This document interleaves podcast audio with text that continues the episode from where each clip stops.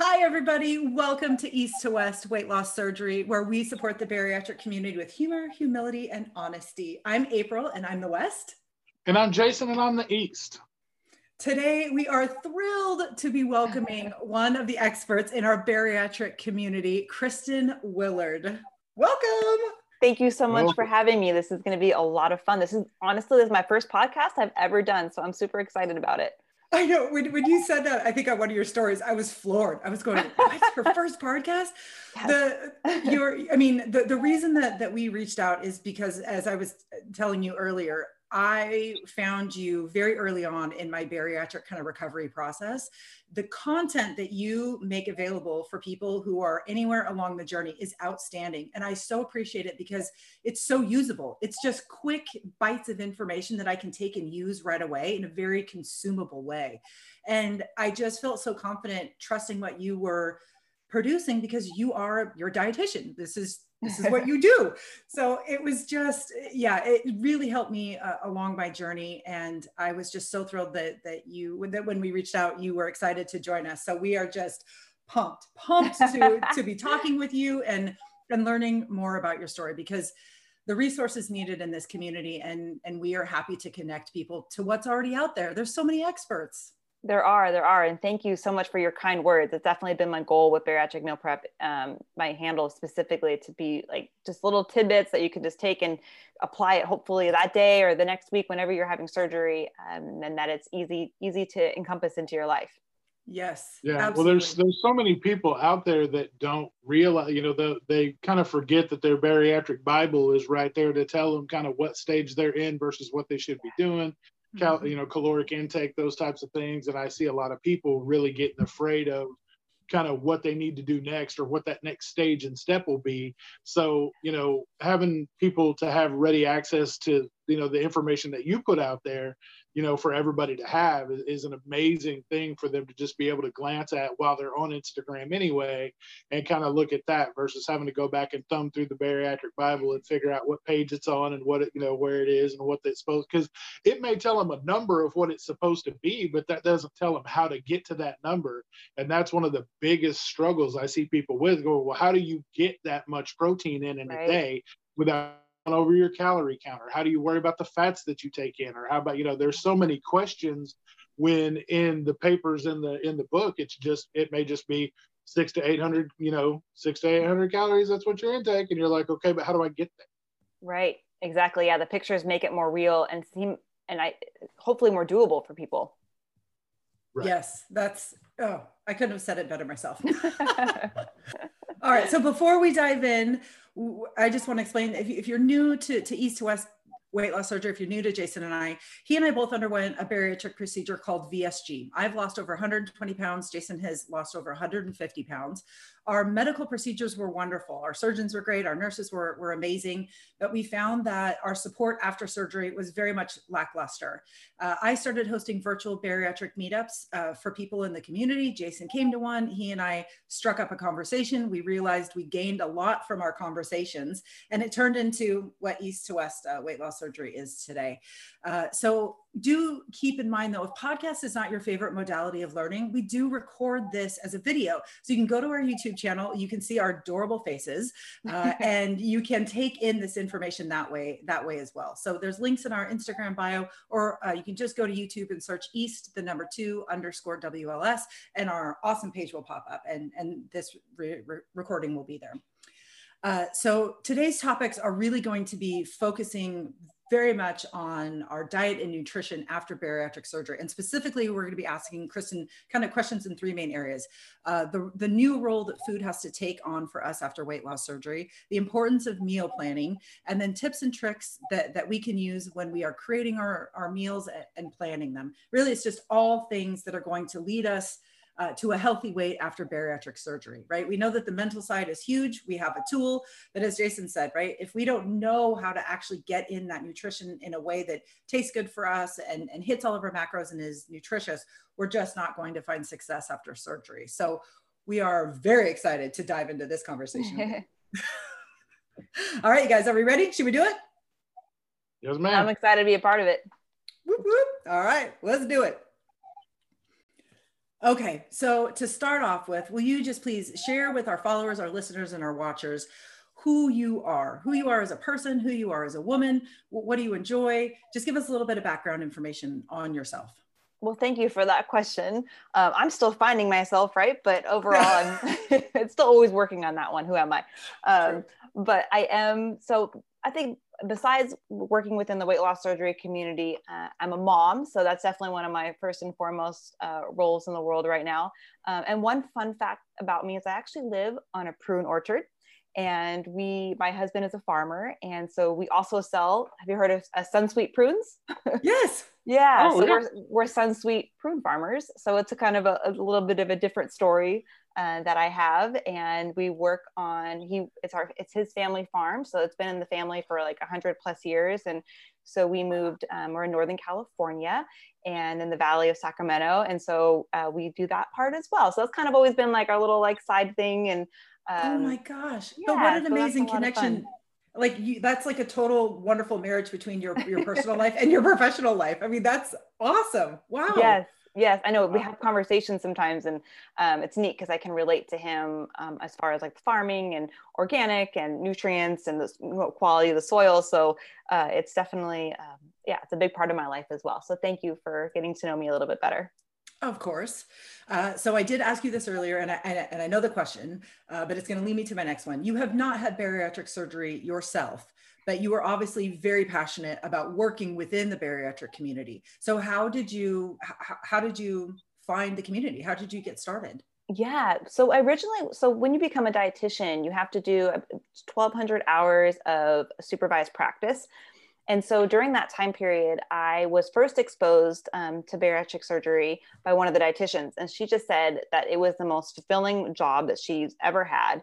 And that really first alerted me um, to the to the to the role that we can have as dietitians. Um, and so I actually wrote, uh oh, sorry. Oh my goodness. It's all good. That you're good. It comes through on the it comes through on my computer. I apologize. Um, we're real people. This, we're this real is, people. this is how we know this is a real conversation because life happens. exactly. Exactly. So she talked about her amazing experience. And so I actually um, I live in a small in a smaller town up in Northern California, and so when I left my internship, I wrote to them and asked them, "Hey, you know, are you looking for a dietitian?" Never heard, never heard back from them, and that was okay. So I did other things during that time period. I worked at a skilled nursing facility.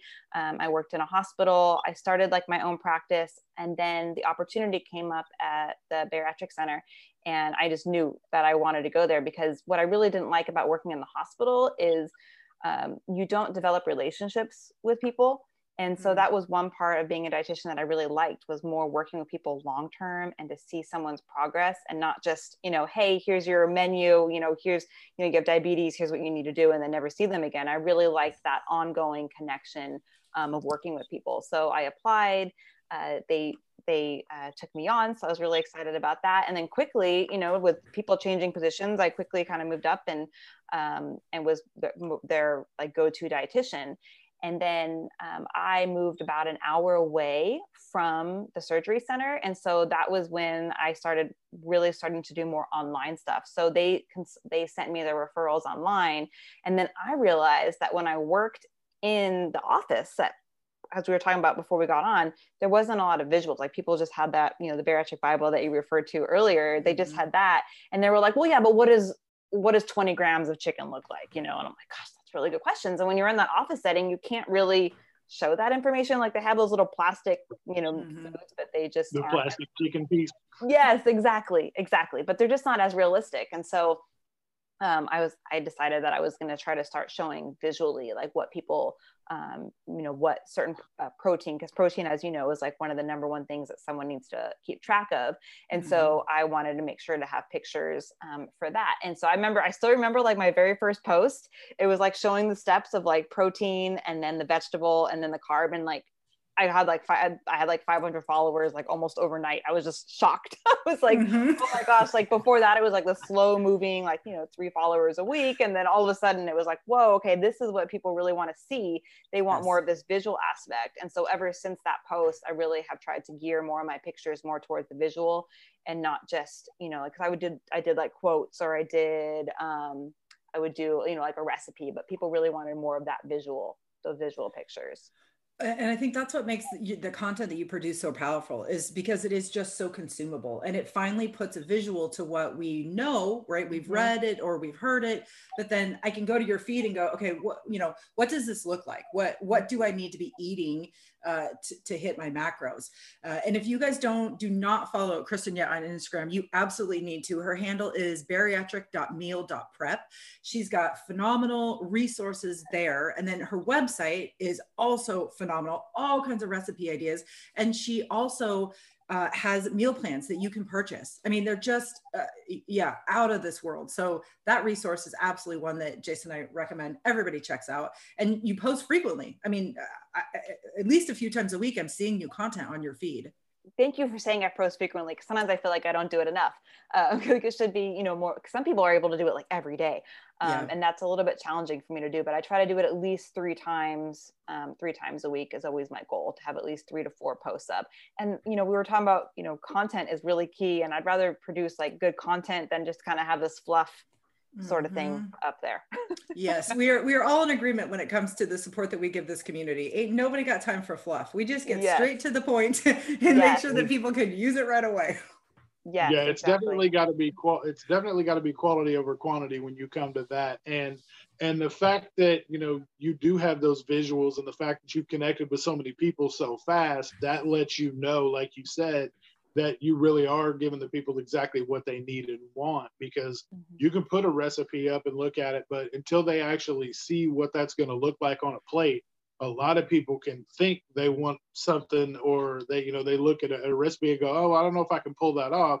They see it on a plate they may look at it a little bit differently. And it may be something that's more visually appealing that once they if they if it's somebody like me and i see it i'm going to look at the a picture of the food and go that looks really good sometimes if I if I read the recipe for it, I'm gonna be like, I didn't know that was in there or that was in there. I don't eat any of that. I'm not gonna mess with that.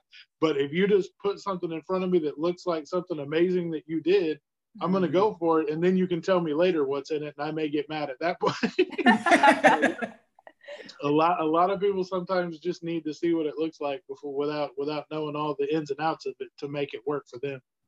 Yeah, absolutely. And I try to keep the re- the ingredient list really low too because i think that can be overwhelming too when you look at a recipe and you're like oh my gosh like there's 20 items in that even if it's just spices and you don't realize it it you know yes. i think the simpler the recipe you know the easier it is that you think that you can you can do it as well Definitely. i also try to aim for that and ingredients that you can buy at walmart like that's what i also try to strive for like things that you could just find at your basic you know grocery store mm-hmm. no matter where you live you know i talked about where i moved you know that i moved away from the bariatric center um, earlier. And so where I moved to, like we have um, uh, what they call super Walmarts, and that's really our only resource here. We have a Raley's, which is our one of our local grocery stores, but it's hard to find ingredients. I was like, okay, well, I'm going to use this as my resource as well, so I know that you know people can access these recipes. Well, and we know that food scarcity and food deserts are things that exist in our nation. And just mm-hmm. because you live in a, you know, a, a decent sized town or, or an area, it doesn't mean that you're going to have access to all of the ingredients that that other people might. So the fact that you're even cognizant of that, right? That you're taking into account well, what what are what's readily available everywhere, or is this budget friendly, and does this get right mm-hmm. down to the macros? That's what people are really needing after weight loss surgery. I mean, you're so all over the map emotionally after you've gone through your procedure. You're yeah. physically trying to recover, and you still have to eat, and you have to make sure that that you're getting in nutrition. And I know after surgery, it was the first time in my life that I actually ever thought of food as nutrition. Because mm-hmm. before, food was something that I enjoyed. It was it was yeah. a source of pleasure. I didn't care what was in it. If it tasted yeah. good and it helped me numb out, then I'm going to eat it. And then after surgery, you're going, oh my God, I can't do that anymore. And I have no idea how to actually feed myself. It's yeah. Terrifying. So you're in that learning process as well. So it's yes. simple keep it simple.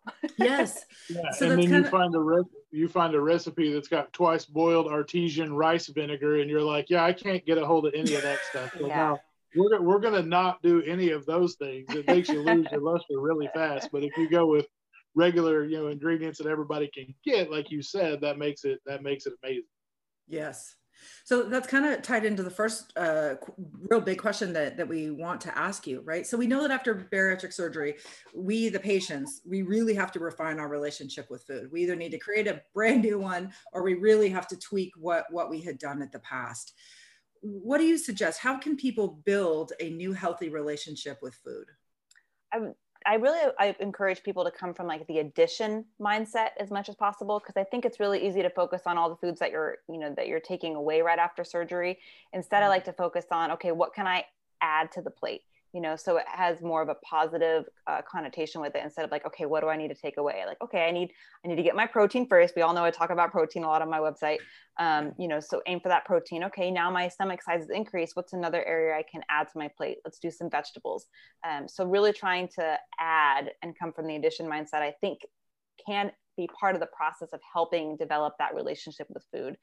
Um, you know and of course food is fuel but i'm not I, I also want to recognize that it also can be um, an area where you connect with others and there's like a human element to food too. So i think that's important to, to recognize and you know taking just knowing to take it one step at a time. I think when you right after you have surgery you're really there's a real high motivation there. And so i really encourage people to like take advantage of that time period to like learn those cooking skills like you were just mentioning earlier you know mm-hmm. learning how to cook just simple meals and preparation. So then as time goes on you have easy go-to's as you know life starts happening again. Um, yes. and so and to gradually work on that relationship with food with other people as well. So does that did i make sense in my head? Or did that make sense coming out? Yeah no, that, that made perfect yeah. sense. One of the one of the things that I always get uh, for people that are really kind of right out of the gate and really getting back into eating normal foods again, mm-hmm. everybody's so scared of like, how do I get the protein in there? But at the same time, how do I, you know, I'm so worried about too much fat or too much calories or too many this, and but I really want to get the protein in, but I'm afraid I'm going to go like, how much is too much, and is it, th-? you know, and you have to kind of explain to them at that point. It's like, uh, you know, like my my dietitian told me in an appointment because I kind of said the same thing when I was so early on, and she's like, "Your stomach's really small at this point, so you're really not gonna go over, so to speak, with what you can intake at one time. So right, you're yeah. kind of safe in, in that aspect. So you need to really concentrate more on making sure the protein's there versus going too far over on the other stuff and missing out on mm-hmm. protein. Mm-hmm. Yeah, exactly. Well, and Kristen, why do you think it's hard for people to come at this from the that from that addition uh, perspective, like what you were talking about? Because I'm sure you see people that come into this most of the time from a very defeated place, right, or from a very negative perspective. Absolutely. I mean, this is many times the people I worked with have been on a whole bunch of different diets in the past that you know haven't worked which is why they were pursuing weight loss surgery. So there's that diet mindset of okay i need to eliminate i need to deprive myself to ah. have this you know for this to work. I think there's a big fear you know when you have weight loss surgery that this isn't going to work for me. I hear that quite a bit that am i this I just I, I'm worried I'm gonna fail. Um, and so I think it's just kind of pulling. I mean, those are the memories, right? Like you're pulling the memories forward of like those past failures with diets and so i think with this one it's we have to kind of change the mind frame that we're now adding you know you're adding um, protein to your meal you're adding um, fuel to your meal so you can uh, recover have a healthy recovery and you're going to continue to work on your relationship with food that just I never ever thought about that before, but you are so right. I mean, in all of my 20 years that led up to bariatric surgery, all I was doing was going through that diet mindset. Yeah. And and all you're focusing on then is, well, I can't have this, or I can't, or I'm choosing not to eat this, or I'm right. Like well, no matter what you say, you are in that, you are in that mindset. And I would have never in a million years thought about that. And that's a really hard mindset to get out of when that's been your, you know, that's your life. you yeah. think. Yeah, that's your life oh, and the different pathways. So, and that's why I really try to encourage people to give themselves grace because those pathways have been being built for, you know, 20, 30, yeah. 40 years.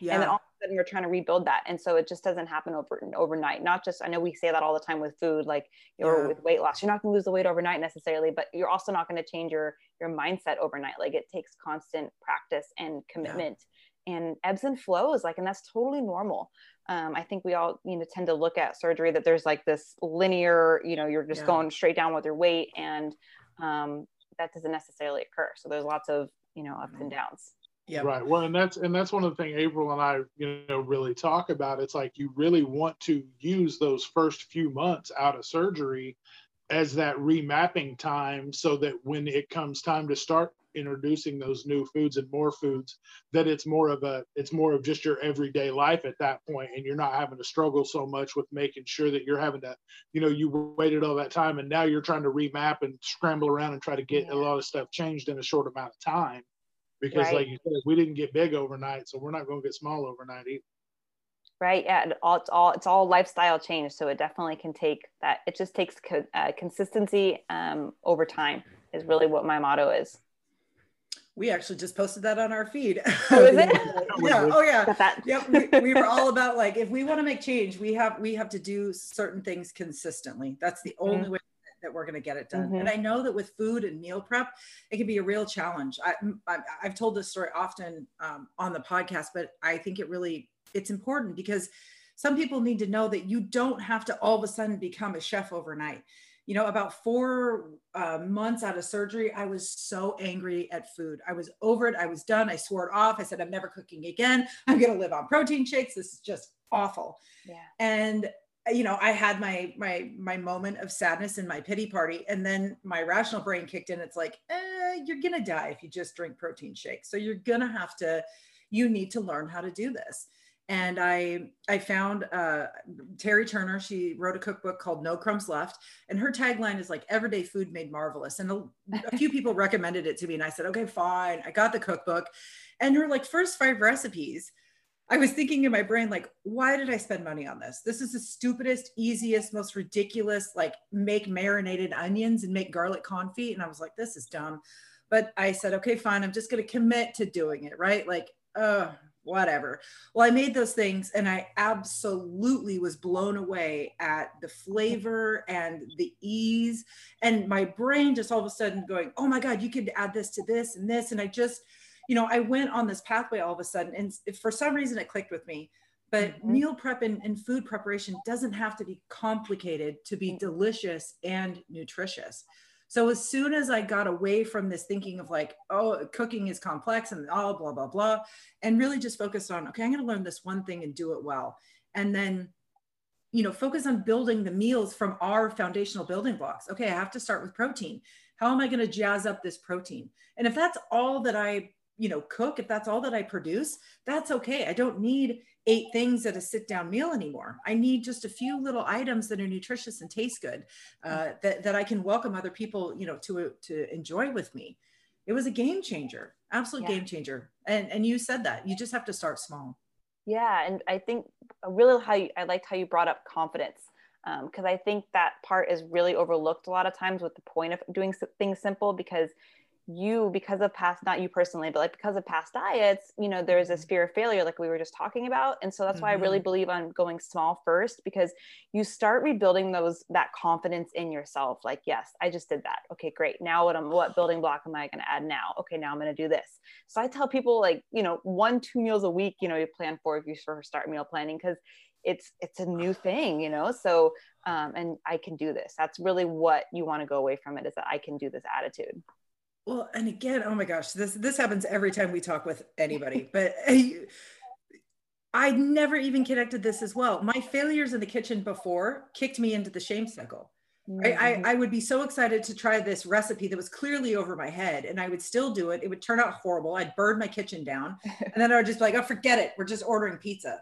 And then yeah. it kicks, and then I eat a whole pizza. Yeah. Oh my god! I never even like. Yeah. yeah. You put all that, you put money into it, you know, yes. you put time into it. And so for not to turn out how you want it, it's just so frustrating. oh my God. Yeah. Just... Well, and and like you said, you know, the one two meals a week is perfect for somebody when they're just starting out in in you know after surgery because you know you can do that very easily with small amounts of stuff. You can take one regular meal and it can last you that long until you can make something else that will drag you through the next few days. So I, you know, like I tell April, I'm a huge creature of habit. So I've got my few proteins that I just rotate out mm-hmm. and I mm-hmm. just go with it. That's just my weekly thing now. So mm-hmm. yeah. it, it, becomes very easy once you have the, the brain capacity freed up to not be so concerned with food every waking moment of the day. it you know you have the capacity to do things like learn how to you know spend more time in the kitchen actually reading the ingredients and cooking and following instructions and those things become a lot easier over time yes yeah, so that that is that is a question that, that i want to make sure that that we do i guess ask um, we, we always like to start from the same definition so so when i say meal planning are, are we talking about the same thing so, if from your perspective, what, what is meal planning? What is like a definition of, of meal planning? Yeah, I think you can. Yeah, good thing we're talking about that, right? Because you can go in so many different areas. Um, yeah. To me, meal planning is when you take one, you know, at least one day out of the week and have an idea of three or four, you know, well, I guess if you're just starting one or two, but planning one or two, three or four, depending on where you're at, meals for the week and writing a list, a grocery list, and having ingredients in your house so you can prepare it. Doesn't necessarily you have to do meal planning like, okay, Monday I'm definitely doing this, Tuesday I'm definitely doing this. I look at it as more being I'm a flexible person. that, that works for me. Some people like to be, you know, have an exact system for every day. For me, what works is I write out, you know, three to four, you know, dinner meals a week um, and write a list up for that. Go make sure I have those ingredients in the grocery store, and then picking that night or um, you know that morning. Okay, what is it going to be? Is it going to be my is it going to do, I need my quick easy meal tonight? Do I am I going to do my slow cooker meal tonight? So having an idea of you know what meal you're going to eat for the week, I think is helpful. And a lot of times that can go over into you know your lunches. Um, you know you can make extras for your lunches. That's what I do personally. I don't plan lunch mm-hmm. plus plan dinner like I plan dinners, um, and then use leftovers for lunches. I just find that simpler. Um, mm-hmm if it's a busy week and I am going to do, you know, meal prep is, you know, in my name. So what I do a lot of times is um, like I might have like a have you ever heard of um oh what do they call it uh like dump and cook recipes so you can oh. put like everything into like a slow you know everything into a yes. Ziploc bag you can either put that in your pressure cooker or your slow cooker so prep in those ways especially if you have a busy week but if you um if you don't need to and you like more of those fresh items I think that's fine too you know just having a plan yeah. for some meals of your week I think is a great start so we we've been having a lot of conversations with bariatric patients that are also parents, right? So mm-hmm. they've got they have mm-hmm. kids or, or, they have their own parents living with them, multi generational homes, mm-hmm. and it seems like there's a lot of stress when it comes to, to, to planning out their meals because they feel that what they need to eat is not what other people in their house is going to eat. But I mean, in my personal experience, I've just found that healthy eating is healthy eating, and if I'm going to if I need to, to base my meals off of, off of protein, I can base everybody's meals off of protein, right? And I can make a, a large meal for everyone. Mm-hmm. It just means that I'm only consuming a very small portion of that. Mm-hmm. Yeah, yeah, exactly. So I do focus on the protein first. So someone comes to me and says, "Hey, you know, I have all these family members." I encourage them to yeah to focus on the protein and then pick what their starch is going to be. Um, and then a lot of times you can have like the same vegetable and even the same starch possibly sometimes too. It depends on your tolerance. So some people do tolerate long grain brown rice and they would just have, you know, one or two tablespoons of that in addition to yeah. the protein and the vegetable. Yeah. Um, I think when I hear family meal planning, I think what people are also trying to tell me is that they have a lot of picky eaters in the house. Um, mm. And so that can be hard to um, change, especially, you know, like if your spouse is, you know, uh, prefers different ways of cooking or your kids only you know have um, you know only like the bread or whatnot that can be challenging and pediatrics is not my specialty but i do work you know i have friends that are in pediatrics and their mantra is always to make to tell uh, to tell their clients to have at least one item on the food on the table that the kids like you know so whether you know that be bread or whether that be you know a pasta you know that's fine as long as it's something that they like and not necessarily being pushy about the food because you can start mm-hmm. starting building up those pathways of like you know you need to eat this or that um, letting them have the choice and a lot of times that can build the relationship with food as well and they'll see you eating it and you as a role model is going to you know really have a big impact on your kids in the long term as well and what I've really found, it's just my husband and I. I, I don't mm-hmm. have any children. Mm-hmm. Uh, and in the beginning, when I was just starting this journey, uh, and I was re-engaging with food again, I would find a recipe that I that I was really excited to make, and I would not make any other sides. I would just make like this meatloaf or this chicken dish or this right like tofu dish, mm-hmm. and um, and it I think because I I didn't have kids, we could get away with that for a while because my husband would fill up on just whatever I made and I would have my own portion. And then it kind of got to the point where he had said like, you know, I think I'd kind of like to add in some more elements, you know, yeah. to this meal. And it was nice for me to be able to say, you know, I don't have the capacity to do anything else besides this one portion of my meal. Mm-hmm. And it was nice that he was able to take over oh well i'll make salad and sides or i'll provide this mm-hmm. uh, and i know that that's not an option for everybody but i think it's important that it's important that people know that if you really want to be successful i think you have to have some pretty honest conversations with people in your family and if you're worried about you know seeing something on your table and being disappointed that you can't enjoy it because you're not at that stage yet or you can't tolerate it they need to know how it makes you feel when other people are, are consuming that and then we also need to have a conversation with ourselves. Why are we freaking out over bread? Mm-hmm. Right? Like we know that it tastes delicious, but that's not that's not where we're at right now. That's not going to keep us healthy in in the long run. So I think, you know, inviting our friends and family into kind of our struggle or into our learning is a really great way that everybody can kind of get on the same page because I know that this is an area of a lot of stress for people. It, it can be it really not fun at times. Yeah. And i you know and i encourage people also to like if they have older kids to like get involved in like the cooking. A lot of times if kids are involved in the cooking they are more likely to eat it because they're like mm-hmm. hey what mm-hmm. did i you know what did i make same thing with gardening if there's gardening they can you know they get more involved as well um, you know going back to the meal planning i do encourage people to ask like their kids or their spouse like what's one meal that they want to have that week um, and see if you can adapt it or you know like honor them and honor their preferences because um, you are a family unit and i'm not you know i think it can create stress you know yeah. um, if everyone's on their own little island. So really trying to stay in a collaborative effort as much as possible and open uh, open up the doors of communication which is hard. Like there's no doubt about it. It's hard. Yeah. Um, and i think also normalizing it and saying that it's okay and it's normal for people you know for that to occur um, is part of yeah. the process. Well, Are yeah, and, any- I, and I lucked out. I have both of my grandchildren living with me right now, and they're two and four, and they love to help do anything mm, in the kitchen, mm-hmm. kitchen related. Yeah. And when they got here, my daughter's like, they don't eat any kind of vegetable, anything. They just want mac and cheese, chicken nuggets, like that, all kind of regular kid, you know, kid food.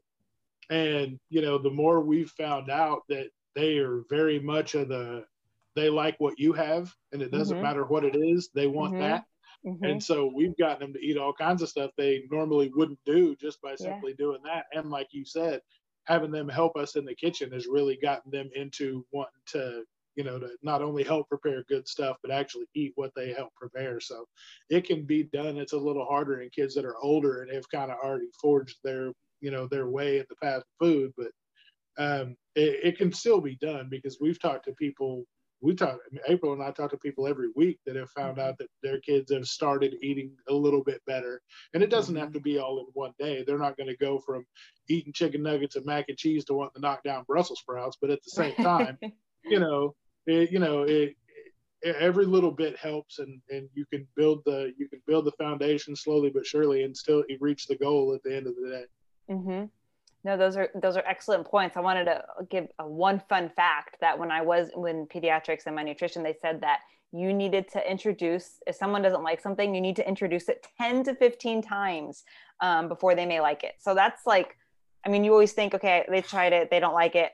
I'm not going to serve that again. But they need to yeah. try it like a bunch of times and in different ways. So like if it didn't work steamed, you know, try uh, broiling it. If it didn't try boiling it, you know, maybe you could, uh, you know, mash it or bake it or whatever, you know, different options um, to try it in a variety of different ways before really saying you don't like it. That's a, I never even thought about that. Yeah, but that's, um, there's so many ways to prepare one item, right? It, and it really does change the flavor. Uh, um, steaming broccoli tastes way different than if you roast broccoli. Mm-hmm. I, oh, that's a really okay. Yeah. Oh, now that's got my brain going. I mean, even though I knew it, yeah. like, you know, all of a sudden you just start thinking it and you're like, oh, wait, I didn't even, oh, wow. Okay. Have you ever had roasted kale? Yes. Oh my gosh. Yes. I just think it's so good. Like oh. not the kale chips like you buy at the store, but like just real, just simple kale and coconut oil, um, you know, in, in the oven. Oh my gosh. It's like my favorite way to eat kale. And I never honestly thought I liked kale before I had baked kale. Um, no. so that's, you know, an example like right there. And my, my daughter, my four-year-old daughter loves kale and she doesn't like all vegetables So just because she's a dietitian's daughter doesn't mean that she likes different things. Yeah. she likes the, she likes the baked kale.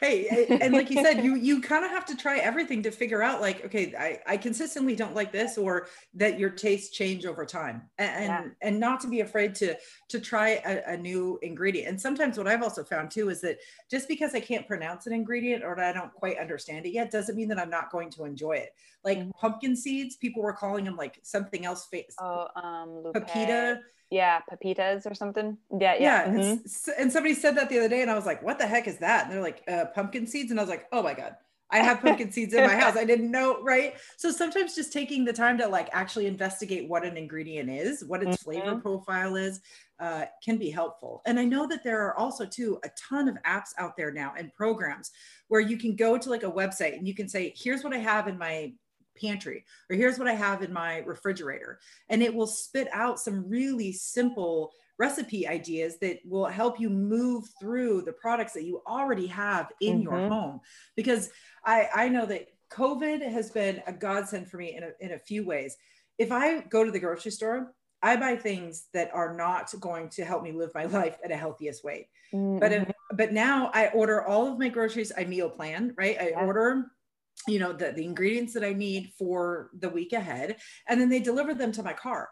I'm not going to the grocery store. I'm not seeing the end caps. I'm not seeing all the sights and smells and sounds of there and it keeps me focused. I, I don't even bring those items into my home anymore and it's made a big impact on just my mental health and it's made a big impact on my weight. I mean i've lost over 40 pounds since covid hit and not very many people can say that yeah. but it's because it sounds like effortlessly almost too I wouldn't say that, but it, has been it's been the easiest 40 out of my, yeah. my 120. It certainly has been easier. And it's because mm-hmm. I'm meal planning and I'm not going yeah. in the grocery store and I'm putting protein first, right? Mm-hmm. Again, doing these simple things. Mm-hmm. Simple is not easy. We, we recognize that. But if we can just incorporate these simple steps or tricks or tools into what we're already going to do, we're going to see improvements not only at the scale, but in, in our mood and in our relationship with food. It's just going to become what we hoped it always would be, which is a healthier relationship.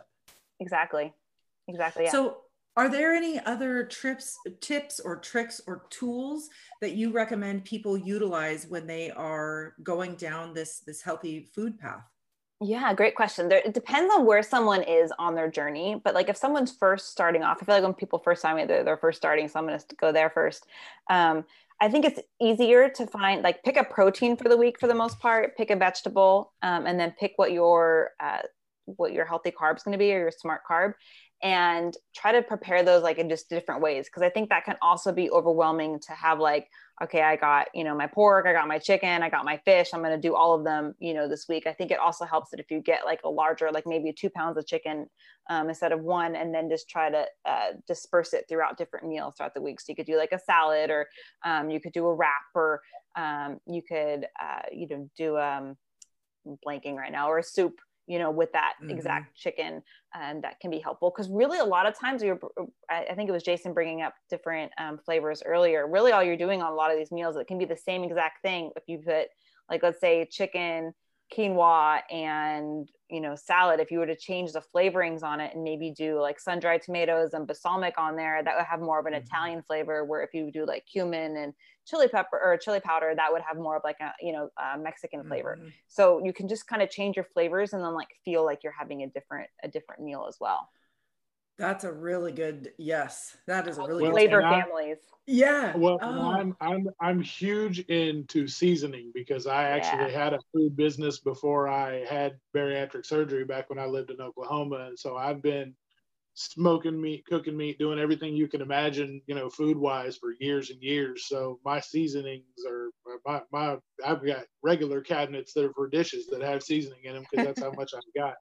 But and so I've found you know seasonings post op that I didn't ever even mess with pre op that take things just like normal eggs that I make in the morning when I scramble eggs that I can put seasonings to that just take away, you know, it's another bland scrambled egg that you're going to have. I've started putting taco seasoning in my in my scrambled mm-hmm. eggs. That just makes it amazing, and you feel a lot. You know, the more because uh, this is this has been going on forever the more flavorful your food is, it, you feel full faster. You don't mm-hmm. have to eat near as much of it when you have a lot of flavor going on. So mm-hmm. and satisfied I, that, with your meal me, too. Yes, that's been that's been a game changer for me to keep from having so much, you know, fighting the flavor fatigue. Yep. Yeah. Yeah, because I think that helps keep the process going and to keep you eating healthy. Because if you don't like what you're eating, you're not going to stick with it for a long term. You got to like what you're eating. Correct, right? And and some of us are creatures of habit, and we enjoy the consistency. Uh, mm-hmm. Uh, and some of us like to mix things up. And I think it's so important for people to know that you can stick with the same protein, or you can stick with the same base, and you can make an entirely different dish or meal or experience just mm-hmm. based on what you add to it. It reminds me of my overnight oats. I really enjoy overnight yeah. oats, and I love mixing them up based on the seasons, right? So right now I'm doing a lot of like uh, apple cinnamon flavored, where I'm using you know plant milk and and sugar free applesauce, and then a ton of you know uh, cinnamon and you know i'm looking forward to doing more like eggnoggy flavored ones you know when when december rolls around. But it's the same base right? I'm, I'm keeping it real simple. I'm just adding in different flavors so that i'm getting a, a different experience every time i i eat it. So mm-hmm. super important.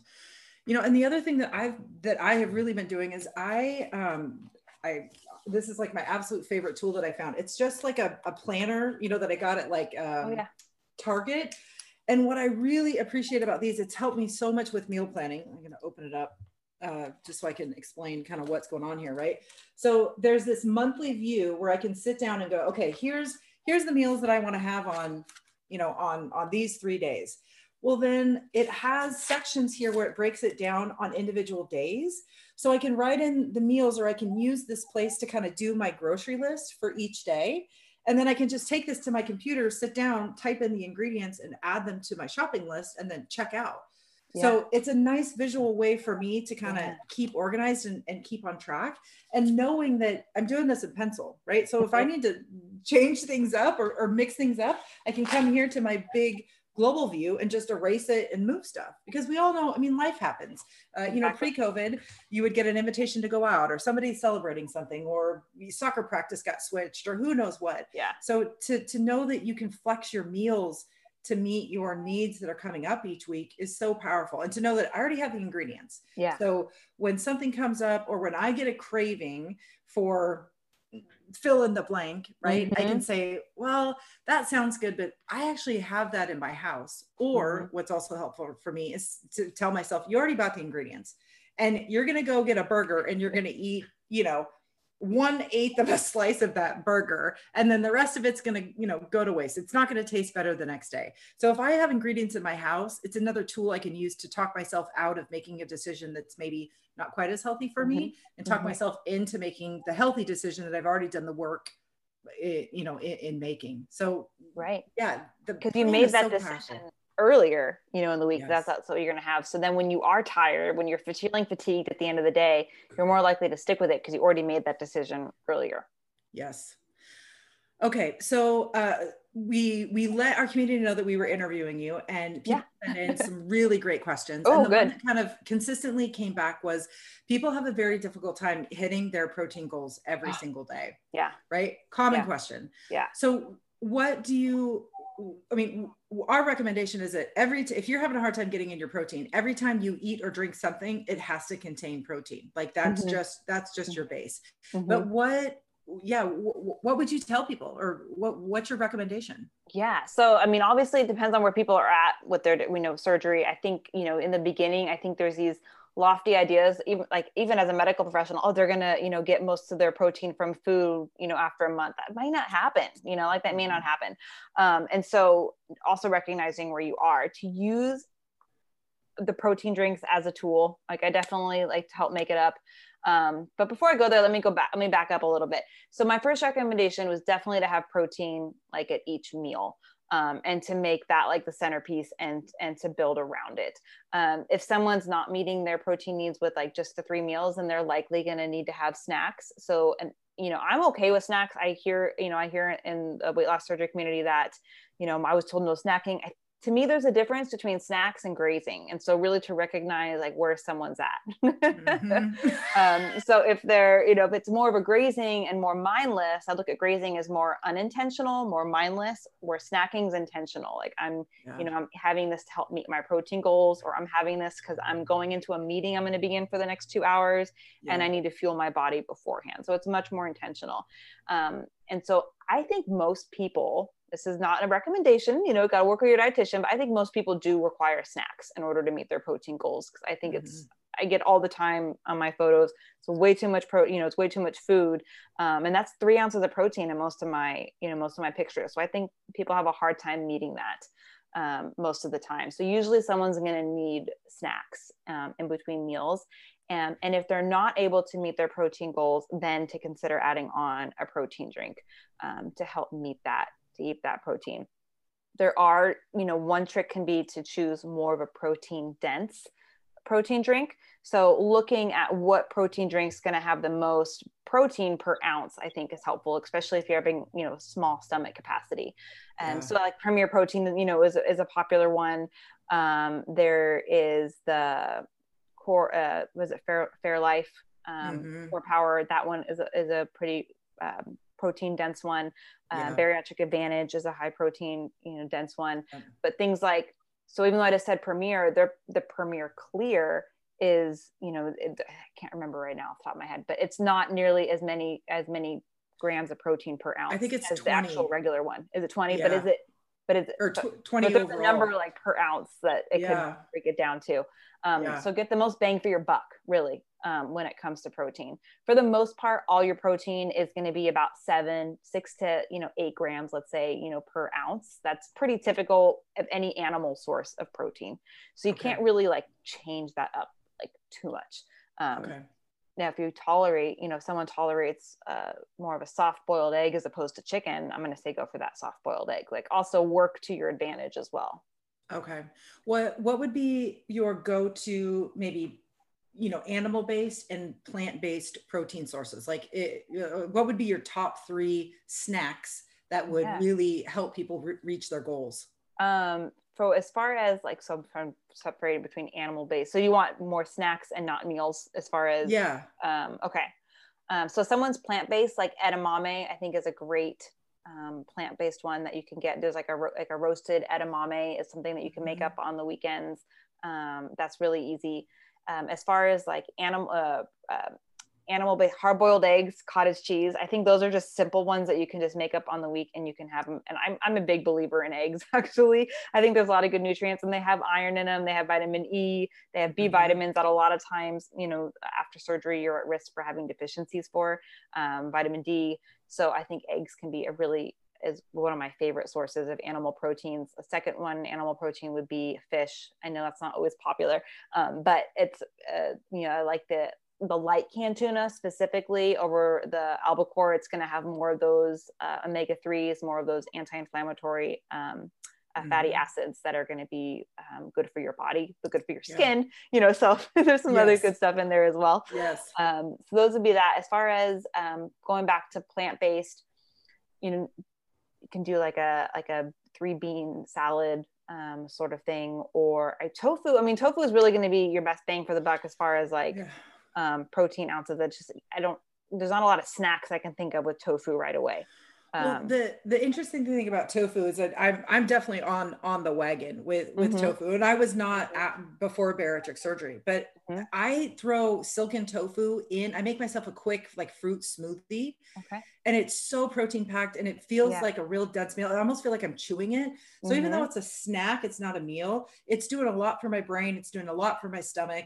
Uh, it's I know that it's nutritious and it's yeah. a grab and go type of item. Mm-hmm. So mm-hmm. I've really been looking for creative ways to incorporate more tofu in my diet, and I feel like mm-hmm. it's it's been a really good thing. And edamame, I bought a giant crunchy, you know, like the puffed edamame at Costco. And I've yeah. been so enjoying that. And then on days that I don't want a crunch, I also found prepackaged bags of um, edamame in the, the pod that you microwave. So it's a yeah. warm snack that I just yeah. do a little everything but the bagel seasoning on. And oh my gosh, is it delicious? And it's filling. And it's I love steamed edamame. Mm-hmm. Oh, just and it's yeah. easy. Yeah. easy. So easy. Yep. Yeah. it's kind of fun too. yes. Yep. Right. And that's the key too. If you have things in your house that are go-to items for you, when that right when you either truly are hungry or when something kicks in your brain and you're like oh i just eh, to know that you've got some healthy options that take you you know 30 seconds or a minute to prepare i think mm-hmm. is really going to keep you on track in terms of your macro goals and then your overall just like you know your nutrition your, your meal prep it's not throwing mm-hmm. you off off your game at all so mm-hmm. Mm-hmm. Awesome. So, will you tell our listeners uh, and our followers uh, the services that you offer and where they can follow you, where they can access all of this amazing content that you produce for this community? Yeah, thank you for that. Um, yes, I'm on all different kind of places. I've been um, so I have obviously Instagram. So bariatric bariatricmealprep um, is that one. Um, bariatricmealprep.com is where I have like my recipes. That's where I have like an article about vitamins. That's kind of where I give more detail like what to do you know if you're at a stall if you have had weight regain um, that's more it's a blog right? So there's definitely going to be longer articles that are on there. Also like a lot of recipe roundups on there. I do have as far as like services are concerned um, i do have my meal plans which i do sell like consistently.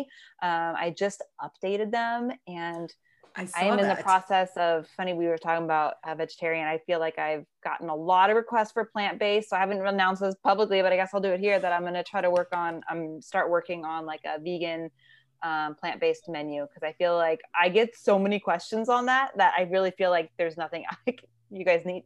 Everyone needs it, especially because a lot of people tell me they can't tolerate meat the same way after surgery, and it just yes. they get tired of it. So um, and I well, used and I to feel be like, vegetarian. Mm-hmm. And I feel like you know the the plant based movement is really taking hold, not necessarily from the animal welfare mm-hmm. s- side of things, but uh, just from the environmental impact. Right? All of a mm-hmm. sudden, you know, people are home and you're watching these documentaries, and you're going, "Oh my God, wow! The impacts of eating animal, you know, protein is more than just you know the the welfare of an animal." So mm-hmm. I know that the movement is growing and i'm one of those people i just i don't process animal proteins as well anymore mm-hmm. and and it freaks me out a little bit because I want to keep hitting my macro goals, but I'm really trying to move in a plant-based direction. And there are not a lot of resources out yeah, there. Yeah, there's this. not. And so I'd rather it come from me than come from, you know, some uh, someone that less hasn't had the background in it. So I would love to be able yeah. to produce that. So that's something that's on my projects for 2021, 2021. Yes. so excited.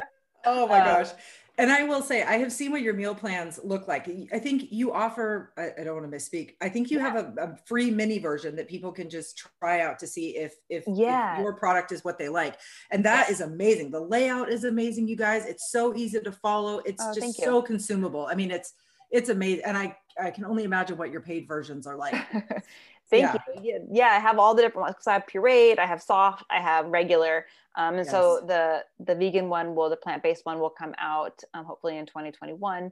And mm. then I do have I do offer courses. I've offered my course twice now. I'm not sure exactly what my month of December. I'm going to focus more on this. I'm not sure exactly what when I'll be offering it again, but hopefully at some point in 2021 I'll be offering um, my course again, and it's um, how to eat with confidence after weight loss surgery. And so we go into um, we actually talk about uh, plant-based diets we talk about um, kind of like my my uh, general tips um, for what to follow after weight loss surgery. I, honestly the best thing about it is that i have like so many cheat sheets. So like what to order at different restaurants specifically like the top 10 restaurants um, that you can go to. Um, oh, i have awesome. like comparison sheets to different protein drinks. So i go over you know all the difference um, as far as what to do for eating at home eating out eating traveling. So it goes really really really in depth. I feel like i just encompass like everything that i have gotten questions about and put them into like one course that's um, awesome. so at some point i wanted i want to uh, launch that again in 2021 but i haven't figured out the exact timing of that as well.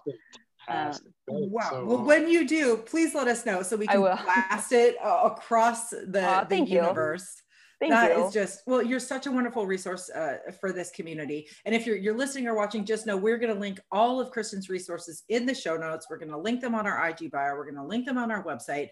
Uh, and Miss Kristen will also be joining us at one of our virtual bariatric meetups. Yeah. So we are so excited uh, to to present her as a special guest and just let the community get get to know you more because what you produce, the content that you uh, create for this community is just unparalleled. We, are we're, we're just you. so yeah, it's Thank just you. awesome. When you you are all like everyone in the community has been a part of that process, so I feel like it's because people have communicated with me so well and let me know like where the struggles are and where the challenges have been. It's been it has allowed me the opportunity to be able to help create that content as well. So I'm definitely like I try to reply to like every single DM I get, every single email. Sometimes it may not happen right away, but I do my best to like reply to everyone um, because I value um, what you're experiencing as well. And then your experience helps me produce content that helps other people. So it's like, you know, it's like whole dominoes.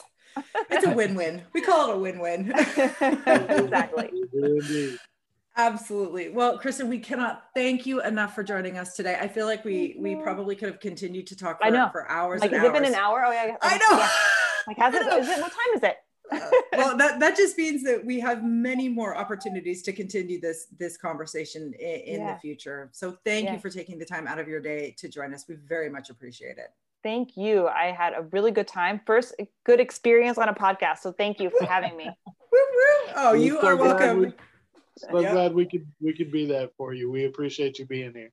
Yep. Absolutely. And to everybody listening and watching, thank you so much for for tuning in. If you like what you're seeing or if you like what you're hearing, uh, follow us on Instagram, uh, subscribe to the podcast, subscribe to the YouTube channel, and then just of course share this with the world. Our whole goal is that people know that this resource exists for anyone in the bariatric process. If you are pre-op, we have support for you if you are post-op we have support for you if you're if you're just in the very very beginning of, of the process please know that there are resources and people out out here in the bariatric universe that are that are here to help you no matter what decision you make.